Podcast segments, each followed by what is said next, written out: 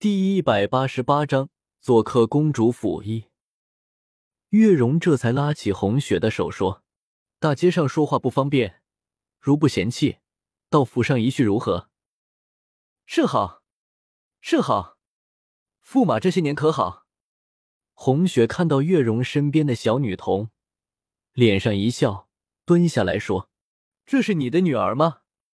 长得好可爱，叫什么名字？没等月容说话，女童自己回答说，我叫宝珠，快五岁了。红雪摸了摸宝珠的脸蛋，夸了她几句，然后站起身，跟着月容往驸马府走去。来到驸马府的时候，驸马已经在前厅里等着了，看到红雪的到来，准备行礼，可是又想到沈皇后已经办过后事，早已经不在人世了，眼前的这个女子倒不知道该如何称呼了，一时有些尴尬。是我来打扰你们，不用多礼，现在我什么分位都不是，平头百姓一个，你们该怎么样就怎么样吧。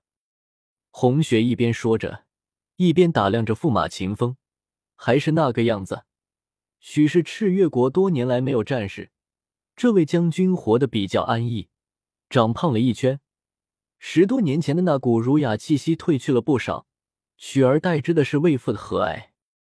既然如此，那就招待不周了。秦风身为男主人，招待女客不甚方便，对前厅里的仆人们吩咐了几句好好招待客人之类的话后，便告辞了。红雪抱起宝珠，在一张椅子上坐了，问道，爹娘对你好不好？平日里都玩些什么啊？宝珠被漂亮姐姐抱着，脸上越开了花，回答说，爹娘对珠儿很好，就是娘总是凶珠儿。你个丫头，当着你娘的面就敢说你娘的坏话了。月容宠溺地看着自己的女儿，红雪抱着宝珠，很自然地就想起了自己的孩子，那个自生下来就没见过面的孩子，想到这里，连带着看宝珠也柔和了几分。珠儿，你娘她凶你也是为你好啊，以后可不许埋怨你娘了。珠儿知道，娘对珠儿可好了，吴尚书家的摊儿跟珠儿一般大，都要学习好多东西呢，娘都没让珠儿学那些。宝珠坐在漂亮姐姐的腿上，说起了自己的小伙伴梧桐。月容忍不住将宝珠一把从红雪的怀里拉了出来，就知道贫嘴，人家童儿可是比你聪明懂事多了，你还好意思拿出来比？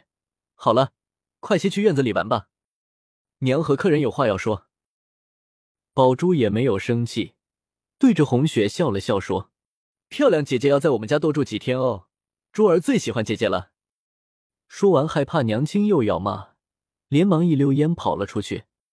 红雪看着珠儿的小身影，不由说，多好的孩子啊，看来你这些年一定过得很好吧。还不就是老样子，这颗心在十几年前就死了。月容坐在前厅里，一边喝着茶，悠悠地说着。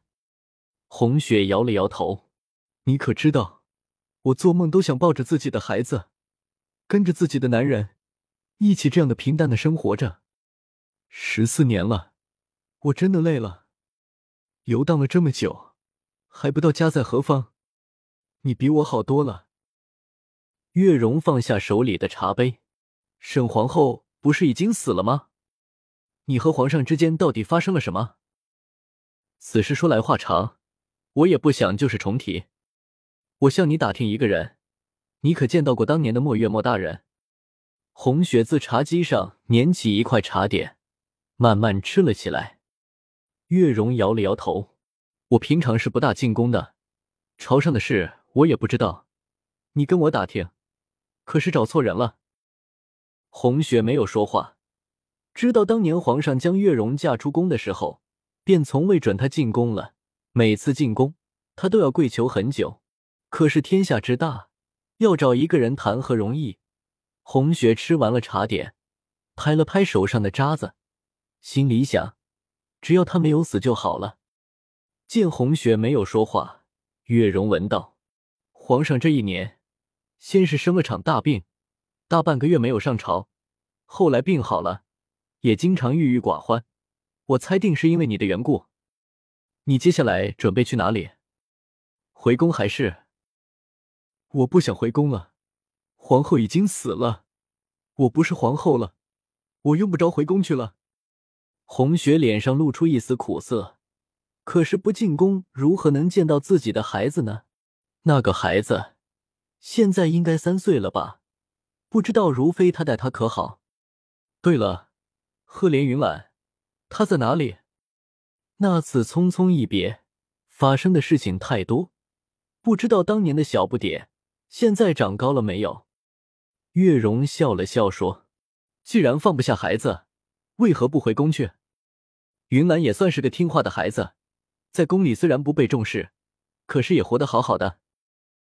红雪叹了口气，皇家的孩子大概能够平安地活到成年，便是莫大的幸福了吧。不说这些了，今儿个好不容易见你一面，我带你在我府里转转，一起吃个饭，宝珠很喜欢你，刚刚在街上也是她最先看到你的。月容说着往厅外走去。红雪一面想着自己的心事，一面跟在月容的身后。老远的就看见宝珠趴在秦风的背上不肯下来，嘴里不住地说，爹爹再背一会儿嘛，珠儿最喜欢爹爹背了。秦风的边上站着一个老头，拄着拐杖，笑眯眯地看着宝珠。月容走上前将宝珠扯了下来，越发的不像话了，再胡闹就让嬷嬷盯着你绣几个荷包出来。秦风摸了摸宝珠的头说，她高兴就让她玩吧，反正又不重。月容看了看父女俩，倒是我多管闲事了，我倒要看看以后你闺女嫁不出去了，你要怎么办？红雪在边上看着看着这其乐融融的一家人，心里一阵羡慕。四年前他和月末还有云兰也是如此的幸福吧，只是如今三个人天各一方，见一面都不容易。红雪不想再看下去，一看眼睛，这时他发现那个拄着拐杖的老头很是眼熟，仔细地想了一会儿，一拍脑袋指着那个老头说，你不就是临水镇刘家院子隔壁的秦老伯吗？弄了半天你的儿子就是秦驸马。哎呀，真是太巧了，太巧了。秦老头笑了笑，嘴里的牙齿掉了好几颗了。你才认出我啊，还以为你个丫头贵人多忘事呢。做过皇后的女子，能不是贵人吗？